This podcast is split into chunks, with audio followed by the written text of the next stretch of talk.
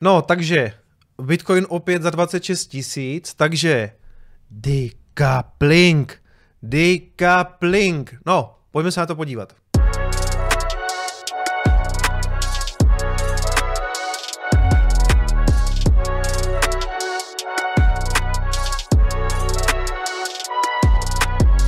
Zdarec přátelé, já vás zdravím u dalšího Coin Espressa, nebudem to vůbec zdržovat, půjdeme se podívat na ten graf, protože já jsem se ráno probudil, podíval jsem se a vidím 26, tak jsem si říkal, OK, takže co se tady zase děje. Šel jsem se podívat a vlastně jako žádný extra nové informace nemáme, nebo takhle, uh, ano, uh, svět se teďka hádá, jestli teda přichází kvantitativní uvolňování nebo ne, jestli ten, jestli ten Fed skutečně jako úplně otočil. Uh, to si úplně nemyslím, protože pořád bojují s tou inflací, ale něco jako kvantitativní uvolňování tam teďka vlastně přišlo, za chvilku se na to podíváme.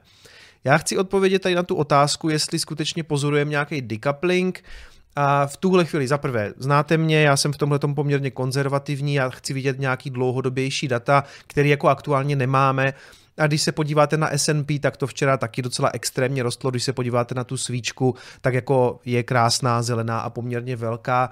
Takže Můžeme se bavit o tom, že ten Bitcoin se spíš jako veze zase s tím, takže já bych úplně z decouplingu tady teďka uh, se neradoval, protože si myslím, že nic takového zatím nepozorujeme. Co je pozitivní určitě, jsme nad tím červeným průměrem, to je ten 200 týdenní, takže to je něco, co já jako kdyby chci vidět, aby tam ideálně ten Bitcoin se usídlil. Očekávám tady zase nějaký lehký schlazení, takže ono jako asi přijde něco takového, že by se to třeba mohlo vrátit tady do toho range, do toho, nebo do toho kanálu. Uh, jo, nebo je to tak, že teďka budou sami zelený svíčky nemyslím si to. Já si obecně myslím, že pokud by nás čekala nějaká super rally někam nahoru, třeba k 35 tisícům, tak se to stejně bude schlazovat a budeme se podívat někam zpátky. Jo? Takže za mě ten pohyb teďka si spíš myslím, že se budeme dlouhodobě pohybovat jako nějak takto, klidně ještě s nějakým jako retestem 20 tisíc, to tam klidně může přijít. Jo? Ono samozřejmě teďka strašně záleží na tom, co budou dělat ty centrální banky, primárně ten Fed,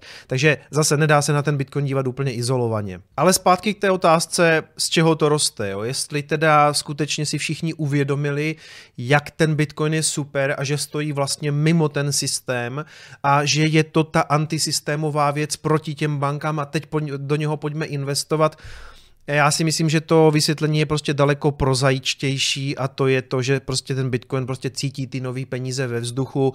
Jednak to kvantitativní uvolňování, co vlastně není kvantitativní uvolňování, nebo jo, to je, za chvilku se k tomu dostanu, ale prostě já si úplně nemyslím, že lidi by teďka tak jako najednou prozřeli a řekli si, ha, mámo, pojďme dát nějaký peníze do Bitcoinu, protože ten stojí mimo bankovní systém. To si úplně nemyslím. Bitcoin je prostě trh, který je hodně ořezaný o veškerý ten Wall Streetovský bullshit, bullshit a úplně nejrychleji se v něm propisují ty nálady a ta nálada teďka prostě je, že eh, se tisknou peníze, takže, takže ten Bitcoin větří tyhle ty nové prachy.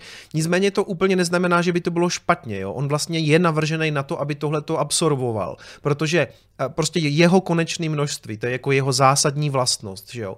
A lidi, když vznikají takhle nějaký nový peníze a oni se rozhodnou, že se vlastně uchýlí s nima do Bitcoinu, tak je to dobrá zpráva, protože vlastně chápou, proč ten Bitcoin existuje. Takže já si úplně nemyslím, že je nutně nějaký velký zlo, že tím, že Bitcoin větří nový peníze a z toho roste, že je to jako špatně. On je na to vlastně jako designovaný. Jo? On je designovaný na to, že pokud se bude znehodnocovat dál americký dolar primárně, tak on z toho roste. To, to, to není nic špatného. To je, to je vlastně ta, to, takhle by to mělo fungovat. Představte si tu situaci, kdy se tam ohlásí nějaký jako brutální QE, to znamená vlastně, že se to bude ředit úplně ve velkým, to znamená inflace by teoreticky letěla nahoru a ano, on potom už jako zpětně není schopen tu inflaci reflektovat, až když vám doteče do toho trhu, až když jsou drahý ty rohlíky, protože to bývá ten okamžik, kdy ten Fed začne naopak utahovat jo, a dělá to takzvaný QT, to, to kvantitativní utahování, což dělá teďka posledních pár měsíců. A to je potom ten okamžik, kdy ten Bitcoin vlastně nemá to palivo, ze kterého on jako roste a potom všichni nadávají, Ježíš Marady, to není žádný hedge proti inflaci, máme velkou inflaci a Bitcoin padá. Ano, ale on vždycky roste z těch nových peněz, kdy, kdy to je vlastně ten zrod té inflace. A to je právě jako ten problém teďka, že ten FED se tváří, že to není kvantitativní uvolňování, ono tak trošku jako je a zase se to bohužel teda může pronést zpátky do té inflace, která teďka mimochodem byla ohlášená vlastně dle očekávání, už jsme to řešili krátce na streamu, že se očekávalo 6% a 6% přišlo. Takže to je v celku jako vesměs pozitivní, že není žádný překvapení, trh nemá rád překvapení, pokud nejsou vyloženě pozitivní, ale ano, tady jako kdyby všechno v pořádku, očekávalo se 6, 6 přišlo a vidíte, že, že oni tu inflaci teda od toho srpna nějak krotí. Teď je ale otázka, jestli to skutečně bude pokračovat, protože pokud by nějak jako masivně obrátili, udělali ten takzvaný pivot a nebo rozjeli to kvantitativní uvolňování a vlastně jako nějak ve větším, protože to je jako kdyby druhý nástroj. Oni teďka jdou trošku proti sobě, zvyšují sazbu, ale zároveň udělali toto na půl kvantitativní uvolňování. A kdyby to rozjeli nějak ve velkým, tak samozřejmě jim dál pojede ta inflace. Jo? A to zase si úplně nemůžou dovolit. Takže je to teďka, jdou těma dvěma nástrojema trošku proti sobě. Ale ano, ten trh to reflektuje, vlastně nejenom Bitcoin, ale i to S&P si tak zřejmě tady myslí, že budou nějaký lepší časy, uh, může být a snad konec konců jo, ale ale jako nikde není napsaný, že ještě přijdou nějaký další větší trhliny v tom systému. Teď jsme viděli kolaps postupně několika bank, eh, třech amerických, do toho v podstatě se vysypala ta Credit Suisse, k tomu se dostanu za chviličku. A, a jako to nejhorší nemusí být za nama. To, to může ještě přijít, tohle to můžou být ty první trhliny. Konec konců v té krizi 2008 to bylo tak, že někdy z jara, zhruba touhle dobou vlastně vykrešoval Bert Stearns, moje oblíbená medvědí záda, nebo medvědí hřbet, nebo jak jsem to říkal. Takže napřed Bert Stearns a potom až někdy na podzim to byl ten Lehman, jo? takže Lehman Brothers a ten Lehman teprve odstartoval tu největší hrůzu. Takže my můžeme teďka pozorovat teprve první trhliny v tom systému a to nejhorší může přijít a pak by se to propsalo jak do S&P, ten, ten strach, tak samozřejmě i do Bitcoinu, takže já bych se jako úplně ještě neradoval. Samozřejmě, pokud jako Bitcoin teďka půjde na 35, žádná korekce nepřijde, ale letíme na all time high, já se budu moc rád mílit. Konec konců já teďka žádný Bitcoin neprodávám, ani se k tomu nechystám, já Bitcoin v podstatě jenom přikupuju, protože eh, to je přesně ono. Pro mě, jak kdyby eh, fundamentálně Bitcoin skutečně stojí mimo ten systém a eh, pokud by pokračovalo to, co pokračuje, tak on z toho jednoznačně poroste. Na druhou stranu, pokud by se blížily nějaký tady ty sešupy toho systému, tak on z toho úplně jako těžit nebude, protože nějaký ten strach nebo nějaký ten crash by se do něho propsal taky. Proto já se držím té strategie prostě štosování satu, prostě neustále si zvětšuju tu, tu svou bitcoinovou pozici, protože já bitcoinu skutečně věřím dlouhodobě a, a ještě mě to vlastně zatím nikdy nesklamalo. A teď proč já se tady vymezuju trošku vůči tomu, jestli to kvantitativní uvolňování je nebo není, jo. Na tom balance sheetu toho Fedu je to vlastně už vidět, že něco do toho trhu pustili právě, aby zachránili ty banky. To znamená, že ten Fed vlastně uh, poskytl likviditu těm bankám, aby je prostě, jako oni tomu nechtějí říct bailout, a on, jako to, to je jenom hraní si ze slovy, že jo. A tady to konec konců vidíte, že takhle se zvyšovala během toho, tohle je covid, tohle je covid, jak to vyletělo brutálně, eh, pak, pak v tom ještě pokračovali a pak začalo to utahování toho balance sheetu. A teď tam vidíte na konci zase takovou svíčku, jo? tak si dáme větší detail, aby jsme na to líp viděli. A tady vidíte, že tohle je vlastně ten bailout nebo kvantitativní uvolňování. A teď, Krypto Twitter si právě myslí, že tady těch 300 miliard dolarů je kvantitativní uvolňování, ale podle nějaké jako jiné definice vlastně není, protože tady píšou, že ta expanze toho balance sheetu v tomhle případě jsou jenom krátkodobí půjčky těm bankám. To znamená, oni krátkodobě poskytnou nějakou likviditu, aby vysekali ty banky z toho průseru. A kvantitativní uvolňování je zvyšování toho balance sheetu, té rozvahy z monetárních důvodů. A tady to teda údajně není z monetárních důvodů, ale je to kvůli finanční stabilitě. A čili správně bychom teda neměli říkat, že je to kvantitativní uvolňování. A tady to Ondra teda popsal velice dobře na Twitteru, že po hodinové bitvě s komunitou zda to je QE nebo není QE jsme došli k jasnému závěru. Je to speciální monetární operace. Ano, tak to mě přišlo velice vtipný, protože um, je to teda jako nějaký, řekněme, dočasný řešení, dočasný hašení problémů. A já jsem si hned vzpomněl na výrok Miltona Friedmana. A se to Friedman nebo Friedman?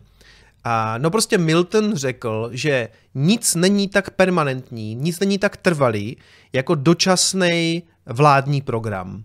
Jo? Čili tady je nějaký dočasný vládní program, který má bailoutovat nebo zachránit ty banky a poskytnout nějakou dočasnou likviditu. Ovšem, často se stane, že tady z těch dočasných podpůrných programů jsou vlastně trvalý a ty potom konec konců vypadají, když se na, ten, když se na to podíváte, tak skoro všechny tady ty, ty kvantitativní uvolňování nebo to pouštění, to nakupování na ten balance sheet bylo vlastně plánované jako dočasný s tím, že třeba tady eh, po tom roce 8 po té krizi to bylo tak, jako že nafoukneme tu rozvahu, aby jsme ji následně snižovali. A podívejte se, kdy k tomu snížení té rozvahy reálně došlo. Už nikdy. Už nikdy k tomu nedošlo. Prostě tady se to nafouklo, tady si zřejmě představovali, tady, tady nějak jako začali snižovat, aby, se, aby zase někde něco prasklo a oni to zase museli nafouknout a tady to sami, jo, zase. Nafoukli jsme to, nebojte se, my to dáme zpátky, tady už to dáváme zpátky, ty vole, covid jsme v prdeli, jedem nahoru zase, jo. Takže, takže takhle funguje jako do, do, dočasný programy. Na tomhle místě chci ještě připomenout, že i odvázání amerického dolaru od zlata bylo dočasný. Když si pustíte ten projev Nixona v roce 71, tak on říká, že vlastně, já jsem teďka eh, vlastně točil video pro, to, pro, ten náš, pro ten náš reboot úvodu do Bitcoinu, na konci vám k tomu ještě něco řeknu, ale tak jsem znovu měl možnost vidět toho Nixona a ten Nixon tam říká, že pověřil ministra financí a teď si nespomenu na to jméno, ale že ho pověřil, že má dočasně odvázat vlastně směnitelnost dolaru za zlato a jiný komodity. A zmiňuje tam to slovo dočasně. I have directed Secretary Connolly to suspend temporarily the convertibility of the dollar into gold or other reserve assets. A to dočasně jede od roku 71. Už jsme to nikdy na to na zlato nenavázali a proto ta rozvaha toho Fedu vypadá tak, jak vypadá. Nic není tak trvalé jako dočasný vládní program. To je geniální. To je geniální. To je boží. Ten, ten systém bankovní nebo celý finanční už ani není schopen předstírat, jako že to nějak funguje. To prostě oni už jenom chodí a tady dáme peníze, tady poskytneme. Není to, není to QE, není to QE, je to dočasná půjčka, takže nebojte se, to není, to není kvantitativní uvolňování, tady něco jako zachraňujeme a pak to půjde zase zpátky. Kluci, kdy to půjde zpátky ta rozvaha? kdy to půjde jako, kdy to... A ah, pojďme dál. Banka Credit Suisse má potíže, ale její akcie dnes letí nahoru. Ano, takže jsme v podstatě viděli i bailout v Evropě, zachránění toho Credit Suisseu národní e, švýcarskou bankou.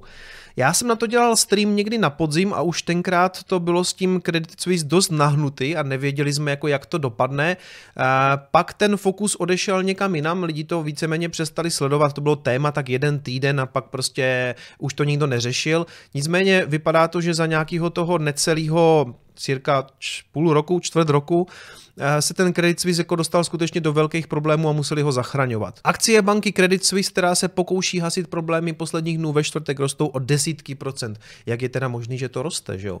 Eh, akcie švýcarské problémové banky rostou o 40% a zcela vymazali středeční propad.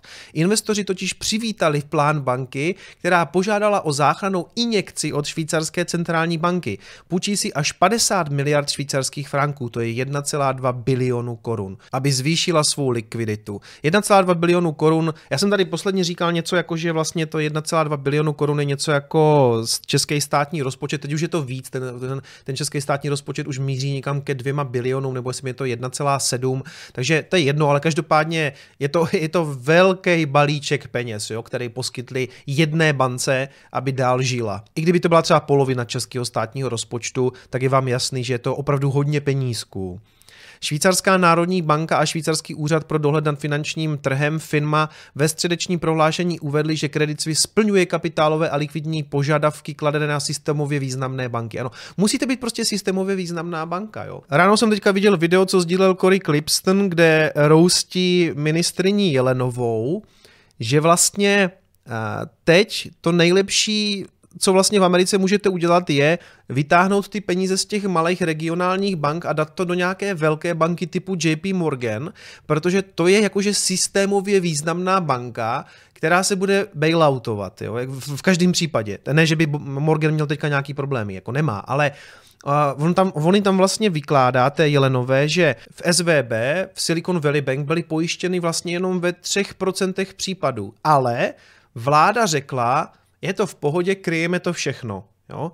A protože řekli, že ta banka je systémově významná, protože SVB byla 16. největší banka, ale jak k tomu přijdou ty malé banky, ty regionální, a, a, a v Americe ten systém funguje ještě jako kdyby trošičku jinak, že těch regionálních a menších bank je skutečně jako hodně, daleko víc než třeba v Evropě.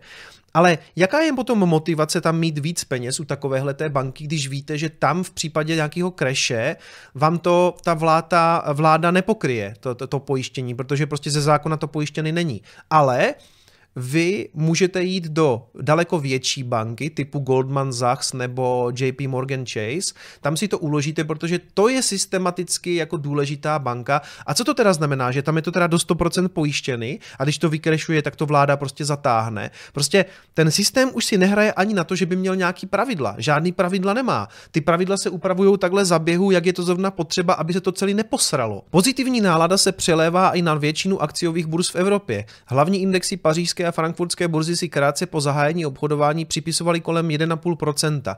Pozitivně zahajují obchodování i akcie bank obchodovaných na pražské burze. Komerční banka přidává 2,5%, moneta 2,2 a tak dále a tak dále. Takže ano, prostě Credit Suisse zachráněna, prostě zatáhne se to z nějakých peněz. Mimochodem tady by někdo mohl říct, ale tak jako tak ta švýcarská banka, ta má přece hodně peněz, tak to jako pokryje, ale tyhle ty státní instituce jako z definice vlastně jako žádný peníze nemají, jo. Tak buď je vyberou od lidí, to znamená, že to zaplatí daňový poplatník, anebo se to teda vlastně jako natiskne ze vzduchu, eh, čili vezmu si tam nějaký eh, jejich aktivaté banky, nějaký dluhopisy nebo podobné sračky, to si vezmu, přidám si to na balance sheet a vydám proti tomu likviditu, kterou jsem si natiskl ze vzduchu, jo. Ale v podstatě nic jako mezi tím v podstatě není vždycky, nebo takhle, tohle když udělám, tak ve výsledku se to propíše následně do inflace za pár let, jo? protože nemůžete udělat peníze z ničeho, to prostě jako nejde. I když je to nějakou, nějaká krátkodobá půjčka, prostě, prostě není to tak, že bychom mohli takhle čarovat účetně s číslama a vytvářet hodnotu z ničeho, to prostě nejde. Jako kvůli tomu ten Bitcoin vznikl, aby prostě dokázal, že tohle to prostě nejde udělat bez toho, aby to mělo nějaký následek na ty lidi, kteří to ve výsledku zaplatí minimálně v té inflaci. Prostě centrální banka ani vláda žádný peníze nemá z definice, protože je nijak nevytváří, nic jako nepodniká v ničem, pokud teda jako nejste český stát a nevaříte pivo v Budvaru, jo, ale to je jako jinak, to, to je spíš jako blbý příklad, jo, ale jako jinak se, jinak ten, ta vláda na ničem nevydělává, ta vybírá prostě akorát peníze od lidí, který pak přerozděluje. A přerozděluje je tím způsobem, že to nasype do banky, kde prostě se eh, abs, absolutně diletantským způsobem řídilo, respektive neřídilo riziko, a daňový poplatník potom zaplatí eh, ty milionový různý odstupný a platy těch, těch ředitelů těch bank, který to celý posrali. Jo? Takže ach jo. Napříč trhy už zaznívají názory, že centrální banky budou nuceny přehodnotit své programy agresivního zvyšování úrokových sazeb, protože, jak jsme si říkali, oni tahají tu sazbu tak dlouho nahoru, dokud se někde něco nerozbije a ono už to má docela velký trhliny. Investoři jsou, si nejsou jistí, zda Evropská centrální banka ECB ve čtvrtek zvýší úrokové sazby o čtvrt nebo půl procentního bodu. Myslím si, že ta ECB zvýšila, myslím, o čtvrt eh, bodu, že jo. A on i ten FED eh, teďka bude, už nebude moc být takhle agresivní. Příští týden zasedá rovněž americká centrální banka FED. Ano, takže to se vezmeme příští týden. Jak jsem říkal, mluvilo se o tom, že by se zvyšovalo o 50 bodů. To, jak si, je, je, ten trh si to teďka vykládá tak, že to je úplně ze stolu, takže to bude prostě 25, nebo to bude klidně 0. 0 to asi nebude, bude, bude, to, bude to tak, jak to udělal ten, to ECB, bude to těch 0,25. No a tady to komentuje Honza Berka, ECB bude mít na dnešním zasedání dost práce, doposud bojovala především s inflací. Aktuální panika na evropských trzích, zejména bankovní, však posiluje riziko narušení finanční stability a úplně to samé prostě bude muset vzít v potaz právě ten FED, jo. Ale, jak jsem říkal, myslím, že jsme to řešili už na streamu, jako e, jsou v kleštích, protože musí zvyšovat sazbu kvůli té inflaci, musí skrotit tu inflaci. Další zvyšování těch sazeb může zvětšovat ty trhliny v tom bankovním systému, Zároveň ale pokud se na to vykašlou, udělají pivot a nechají to vydechnout, tak ale nechají dál jet tu inflaci. Takže jako co, co bych dělal, kdybych byl centrální bankéř? Absolutně nevím, asi bych si to šel hodit prostě.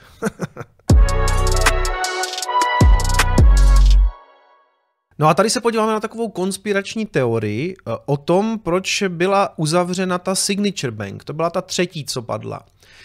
O tom se totiž rozvířily takové zprávy na tom krypto Twitteru, že to bylo vlastně kvůli tomu, že tady bylo taky silný napojení na kryptoměny a že je to vlastně jako takový útok toho státu amerického právě na krypto a že se snaží jako zavřít vlastně ty, eh, ty on-ramps, ty, ty rampy, které vedou směrem do těch kryptoměn. Říkají tomu na tom Twitteru jako operace Choke Point 2.0. Operace Choke Point 1, eh, zřejmě ta původní byla, myslím, za Obamovy éry, která se týkala nějakého úplně jiného biznisu. Oni tomu teďka říkají Operation Choke Point 2.0 a řeší se vlastně, jestli skutečně šli po těchto bankách a zavřeli ty banky kvůli tomu, že vlastně je to útok na, na krypto.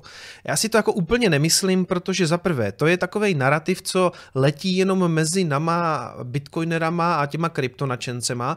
Vůbec jsem si nevšiml, že by někdo z toho tradičního finančního světa vůbec řešil tuhle otázku, že je to útok na krypto, protože to, že padl třeba ten Silvergate, tam prostě byla ta expozice vůči FTX a oni prostě zkrachovali eh, i kvůli tomu, tak, jak, tak jako to SVB, že, že roste ta úroková sazba, drželi ty státní dluhopisy a prostě to přestalo vycházet a prostě to skolabovalo a musel tam přijít ten regulátor a vlastně to nějakým způsobem řešit. Jo. Takže já si nemyslím, že by to byl jako cílený útok na krypto.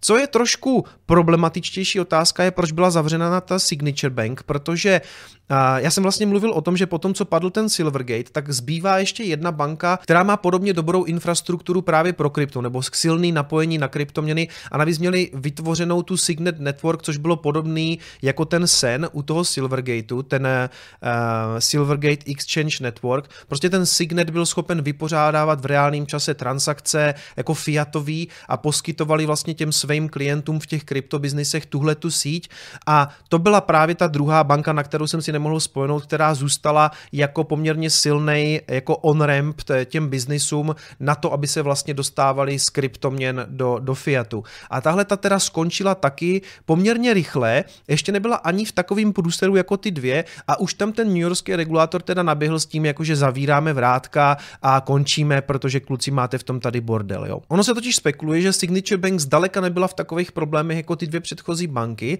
a že k tomu uzavření dojít nemuselo. A teď já do toho samozřejmě úplně nevidím a, a neznám ty důvody, jenom říkám, že prostě existuje tahle ta konspirační teorie, eh, kdy i Barney Frank, bývalý kongresmen, řekl, že to měl být vlastně takový signál, taková silná anti-crypto message, že prostě pokud budete eh, jako banka mít co dočinění s kryptoměnama, tak prostě budete mít problémy. Nicméně regulátor, ten, ta, ta, americ, ta americká New Yorkská autorita, se, oni se prostě vůči tomu ohradili a řekli, ne, tohle to nemá nic společného s kryptoměnama. Nicméně kdyby to byla pravda a mělo to něco společného s kryptoměnama, tak by to asi jako nepřiznali, jo? takže to jejich vyjádření by vždycky vypadalo takhle. Oni řekli, že to jejich rozhodnutí, který padlo přes víkend, nebyly jako crypto-related. Nicméně někteří insideri říkají, že to nežerou tuhle tu zprávu a že to prostě je útok na kryptoměny a že prostě skutečně eh, jako americká vláda chce zmenšit nebo úplně odstranit ty on-ramps tak, aby se prostě ti lidi dostali z toho fiatu do těch kryptoměn, odstřihnout ty ty kryptoměnové biznisy od, těch, od toho standardního systému. I Nick Carter se tomu hodně věnuje a upozorňuje na to na Twitteru, že má informace o tom, že americká vláda organizuje poměrně sofistikovaný a rozsáhlej jako crackdown proti celému tomu kryptoodvětví.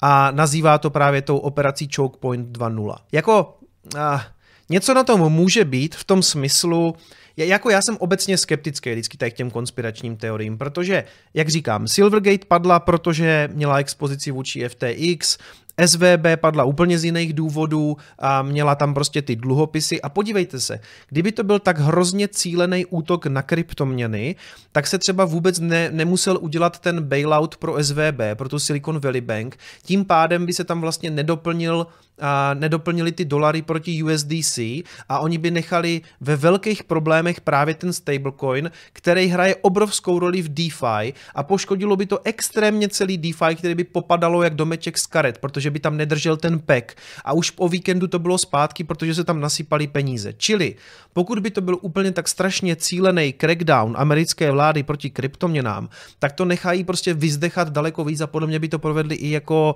uh, prostě jinak. Jako já to úplně úplně já, já, jsem, já jsem skeptik vůči operaci Choke Point, jo, jakože já, já prostě, něco na tom může být, ale i v tom smyslu, že eh, ten regulátor si řekl, už nechceme takový problémy, jako jsme měli s FTX, spousta lidí přišla o spoustu peněz, tak teďka prostě půjdeme a začneme ten prostor trošku čistit. Ale nemyslím si, že tady jede nějaká tajná operace na pozadí, která se jmenuje Operation Choke Point a odstříhneme teďka všechny ty on-ramps, aby jsme zlikvidovali krypto, jo.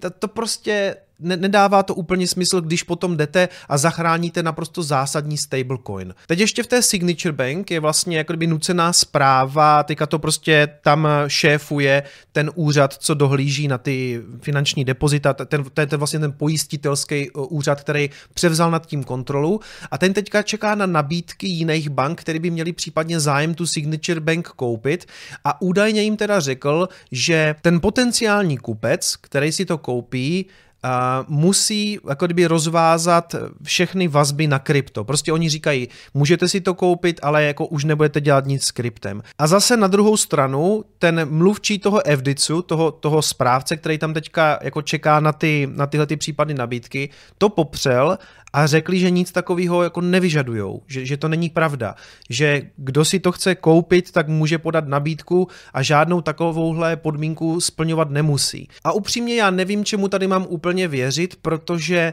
mně to spíš přijde, že ten krypto Twitter hledá nějakou senzaci, jakože prostě je tady nějaká takováhle operace. Na druhou stranu třeba ten tradiční svět, nebo ten, ti tradiční burziáni z toho, z toho normálního světa vůbec o žádným crackdownu na krypto nemluví. To možná jako pomatený Karel Havlíček v televizi akorát říkal něco ve smyslu, že eh, ta SVB spravovala prostě prachy eh, VCčkům a startupům a ta druhá banka, tím myslím, zřejmě myslel jako Silvergate, jakože byla zaměřená na kryptoměny, tak jakože dobře jim tak, ale jako ten, ten tradiční standardní svět říká, ne špatně manažovaný riziko a e, dluhopisy a vlastně položila ty banky nejvíc ta zvýšující se úroková sazba. Takže já si skutečně nemyslím, že američani jdou jako po kryptoměnách. Jako tam praská bankovní systém úplně z jiných důvodů. Takže já tohle to tak trošku považuji za um, konspirační teorii. Já si myslím, že ve skutečnosti žádná operace Choke Point 2.0 neprobíhá. Jako možná zklamu teďka všechny, eh, kteří prostě by chtěli slyšet, ano, je to jako velký útok na krypto, ale podle mě jako není. Konec konců podívejte se, co to teďka dělá s Bitcoinem. Ten Bitcoin z toho těží, jako letí nahoru, máme ho za 26 tisíc, jo. Takže i kdyby tady byla nějaká operace Choke Point, tak ve výsledku má spíš opačný efekt.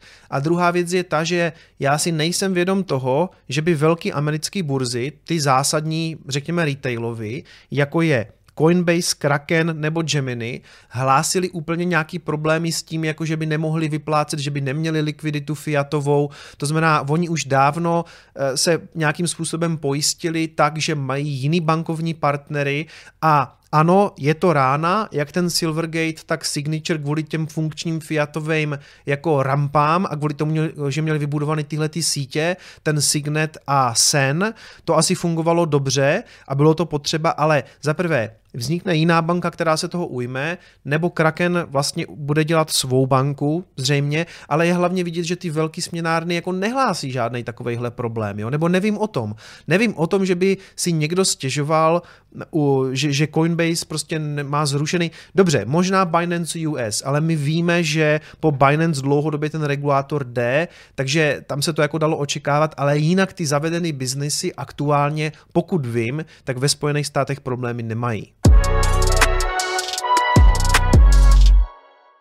Tak a ta poslední zpráva, co tady dneska mám, bude spíš takových několik eh, zajímavostí, které chci okomentovat.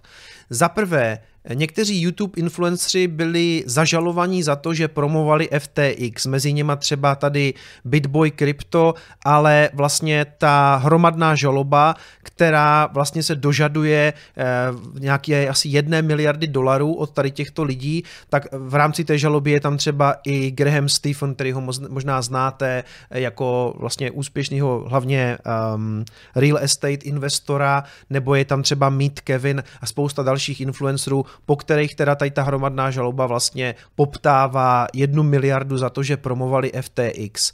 A Já třeba Bitboje rozhodně rád nemám, ale v, tomhle, v téhle věci já se jich teda musím trochu zastat, protože prostě my jako influenceri můžeme vzít nějakou spolupráci a ten, to FTX se rozhodně jako tvářilo jako legitimní biznis. A není úplně jako v našich silách proskoumávat, jestli je tam jako všechno OK a v pořádku, prostě třeba na nějaké bezpečnostní úrovni. Představte si, že já navážu tady nějakou spolupráci s nějakou českou směnárnou a ta směnárna bude prostě vykradená. Bude potom jako někdo mi posílat žaloby, že jsem to promoval, když se to i pro mě jako tváří jako legitimní biznis, všechno je jako v pořádku a pak to třeba někdo hackne. Samozřejmě já se tady nechci zbavovat nějaké odpovědnosti, já si taky prověřuju ty partnery, se kterými spolupracuju a ale i tak se prostě i mně může stát, že se stane nějaký takovejhle průser, nebo já nevím, doporučíte v rámci svého vysílání třeba nějakou limonádu, pak se stane, že v nějaké šarži se objeví nějaká špatná voda a ti lidi z toho prostě problijou celý víkend a budou vás potom žalovat, jo, prostě ta, ta zodpovědnost samozřejmě jako má nějaký hranice. A to FTX byla druhá nebo třetí největší burza, tvářilo se to jako, nebo vypadalo to jako legitimní biznis. Eh, představte si, já jsem tady ze začátku třeba mýval affiliate spolupráce s Coinbase. Co když teďka na Coinbase hrupne nějaký průser, že dělají, že, že obchodují s neregistrovanýma cenýma papírama, nebo že se může stát, že Coinbase prostě vykradou, vy mi řeknete, že jste tam měli peníze a já řeknu, ale kluci, já jsem vám říkal, že prostě, a holky, promiňte, že si to máte vybrat k sobě na svou peněženku. Není moje zodpovědnost, že máte na burze prostě peníze. Jo? Proto já spolupracuju s burzama, myslím si, že je to naprosto legitimní spolupráce, ale i tak říkám, a konec konců říkají to i samotné burzy.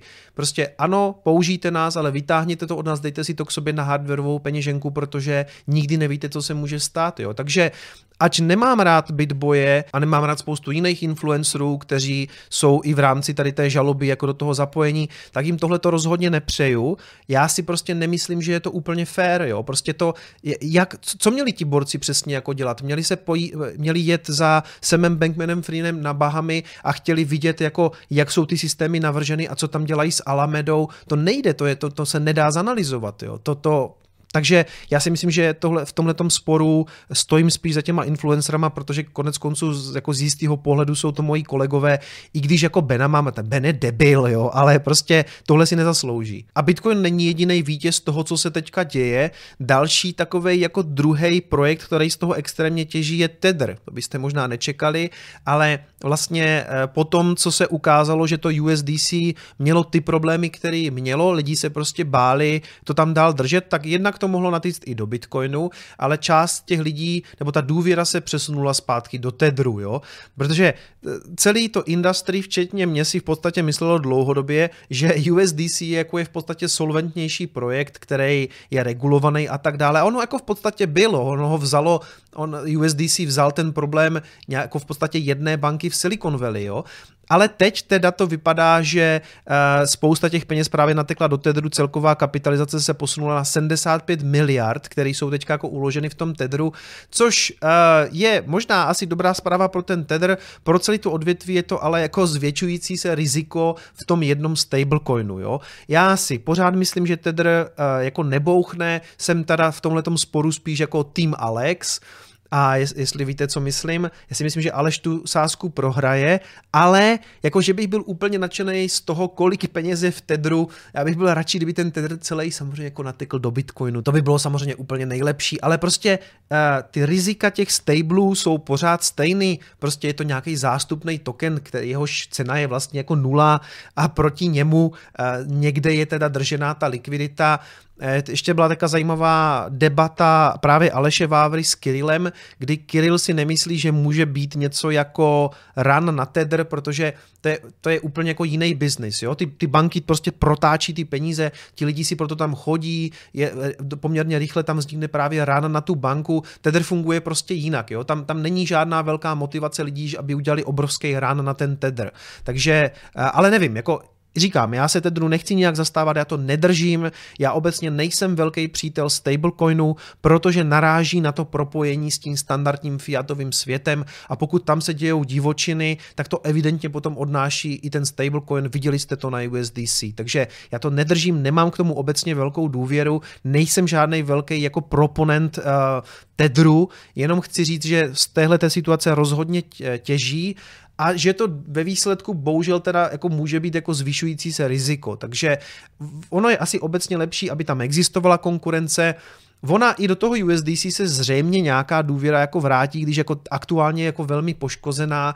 Já nemám důvěru ve stablecoiny vůbec jako žádnou, mě to vůbec nezajímá, jo? prostě pro mě to nehraje, já to na nic nepotřebuju, nepoužívám DeFi, nepotřebuju tam nikde nic zamykat, to byla vždycky taková jakože jistota, že to máte ve stable, ukázalo se, že to žádná jistota není samozřejmě, jo? takže pro mě prostě v tomhle je samozřejmě vítěz Bitcoin, a jdem dál. Arbitrum bude mít airdrop, dlouho se spekulovalo, jestli tahle ta druhá vrstva nad Etherem teda pustí právě nějaký svůj token. Konec konců já jsem na to tady kdysi spekuloval taky, že jsme si udělali nějaký ty bridge a tady ty věci, kterým vlastně moc nerozumím, já jsem to dělal čistě spekulativně, jsem to tam prohnal, abych případně ten airdrop dostal.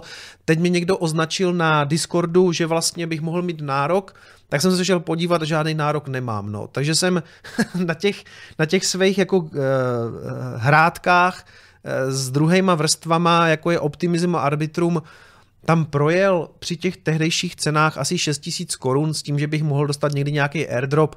Evidentně jako na něho nemám nárok, protože vy to můžete jít jako claim note, připojíte tam Metamask nebo, nebo Ledger nebo přes ten wallet konekci tam prostě něco připojíte a zjistíte, jestli máte nárok. Já na rok nemám, nezblázním se z toho, ale jenom vám říkám, že pokud jste si s tím hráli, tak si běžte zkusit podívat na stránky Arbitrum oficiální, tam je vlastně ten claiming. Uh, on ten, Oni to začnou rozdávat, myslím, až někdy příští týden, myslím 23. ale už teďka si můžete ověřit, jestli to dostanete. Takže běžte na stránky arbitra se podívat. Mně se můžete samozřejmě vysmát v komentářích, že nic nedostanu. Poslední věc, někde jsem to už naťukl na Twitteru a myslím i na streamu, Meta zabíjí NFT support na Facebooku a na Instagramu, což samozřejmě já si to tady musím podat, protože já jsem starý vysmívač NFTček a říkal jsem, že tahle ta vlna dříve nebo později skončí, končí teda daleko dřív, než já bych čekal, po pěti měsících, co to testovali, to dávají do prdele, což jako se dalo čekat, jenom já teda říkám, že jsem to čekal daleko později, ale ono je to kvůli tomu, že ta meta má teďka takovej, oni tomu, uh, rock, oni tomu říkají rock, rock effectivity, jo? Znamená to, že uh, propouští hlava nehlava, teď budou pouštět dalších 10 tisíc lidí, protože tam všichni jako chodí do těch kantín, jí ty avokádový toasty, pijou, uh, pijou latéčka a baví se o tom, jak budou žít v metaverzu, což je samozřejmě naprostý nesmysl, takže tam dochází tady k tomu zefektivňování chování. A co je důležitý, teď určitě lidi, co se mnou nebudou souhlasit, budou psat, no ale to se tam určitě vrátí, až prostě se vrátí nějaká dobrá nálada. No já si myslím, že se to tam už nevrátí. A je to úplně jednoduchý. Vy si něco testujete, v té firmě a pokud zjistíte, že je to neefektivní, že to negeneruje peníze, že tam není žádný revenue a že je to naprosto k hovnu, tak to ustříhnete, protože to jenom žere prachy. Takže ono to bylo v nějakém testu, spousta nějakých umělců NFTčkových digitálních si to vlastně chválilo, jak to pro ně dobře funguje, ale to byly spíš jako ojedinělý prostě konkrétní případy, protože celkově to samozřejmě nikomu nic nepřináší. To nemá viable, nějaký životaschopný business model, takže to dávají prostě pryč. A můj tip je, že už se to nikdy nevrátí. Jo? Prostě si to vyzkoušeli, podívejte, oni, oni, oni zkouší spoustu věcí, zkouší prostě, um, já nevím, přišel TikTok, okamžitě zařadili ty Reelsy, ty Reelsy, nebo na YouTube se to jmenuje Shorts, všichni si s tím hrajou, protože to nějak funguje. A dokud to funguje a má to nějaký pozitivní impact na tu firmu, jakože rev, zvětšující se revenue, prostě to dělá prachy, tak to tam logicky necháte. Ale když máte kokotinu, která žere peníze, tak to ustříhnete, protože co s tím, že jo? Takže samozřejmě NFTčka jako takový nekončí. Ty dál žijou, žijou i na Bitcoinu, já si myslím, že to zase jako módní vlna, ale to, co jako chcete vidět samozřejmě, že to prostupuje do nějakého jako reálného světa, do nějakého reálného užití. A tohle to byl velký argument všech těch jako vyznavačů NFT, že podívej se, kicome, ty idioté, hraje si s tím prostě meta na Facebooku a na Instagramu, už je to tady, revoluce NFTček, prostě velká firma to tam zařadila, takže ty drž hubu idi- ty maximalistické idioté, protože tomu nerozumíš. Tak já vám teďka říkám, že vám to zabili, protože pochopili, stejně jako já, že je to k hovnu. Ježíš, to byl hrozný roast, mě zase budou všichni nenávidět za to, ale chápete, že tyhle ty okamžiky já teďka si budu užívat, pokud takové zprávy budou chodit. A poslední zpráva, co vám chci říct, ta už bude taková pozitivní, pokud jste to teďka teda všichni nevypnuli. Já jsem tady mluvil o tom, že rozjíždíme nějaký projekt, takový jako reboot toho mýho úvodu do Bitcoinu. Ano, budou to čtyři videa a už teďka se na první video a na takový teaser můžete podívat na stránce pročbitcoin.cz, tady vám to, když tak hodím tady do, do, do popisku. Nicméně ano, spustili jsme takovej, takovou samostatnou webovou stránku právě tady na té doméně, kde postupně po týdnu budou přibývat takový jako čtyři zásadní videa, takový rychlokurs bitcoinový, je to zhruba po 15-16 minutách. Je tam teďka tím pádem nahrátý to první video, který už si tam můžete pustit. Bude to vycházet i u mě na kanálu, domluvili jsme se, že tady to bude vždycky trošičku dřív. U mě na kanálu to potom vyjde vždycky v neděli v 5 hodin. Vzniklo to vlastně ve spolupráci se Štosuj, našli jsme k tomu uh, nějaký partnery, kteří potom budou vlastně představeni v rámci těch videí. No všechno se prostě dozvíte. Konec konců můžete si tady pustit už ten teaser, který taky vyjde u mě na kanálu a i to první video. Já doufám, že se vám to bude líbit, protože jsme, protože potom vlastně byla poptávka. Lidi říkali, udělej ten svůj úvod do Bitcoinu lepší, zajímavější, dynamičtější, tak aby to bylo stručnější a tak dále. Takže teď jsme se vlastně k tomu dostali, bude to takový hodinový kurz. Scénáře k tomu píše Michal Novák, který je výborný. Já jsem vlastně dlouhodobě měl problém s tím, že jsem nevěděl, jak to mám znovu napsat líp. Vyřešilo se to tím, že se zjevil Michal Novák, který mi s tímhletím pomáhá nebo pomáhá celému tomu projektu. Podívejte se na to, napište mi do komentářů, co si o tom myslíte a my se uvidíme příští týden na streamu. Mějte se hezky. Ahoj.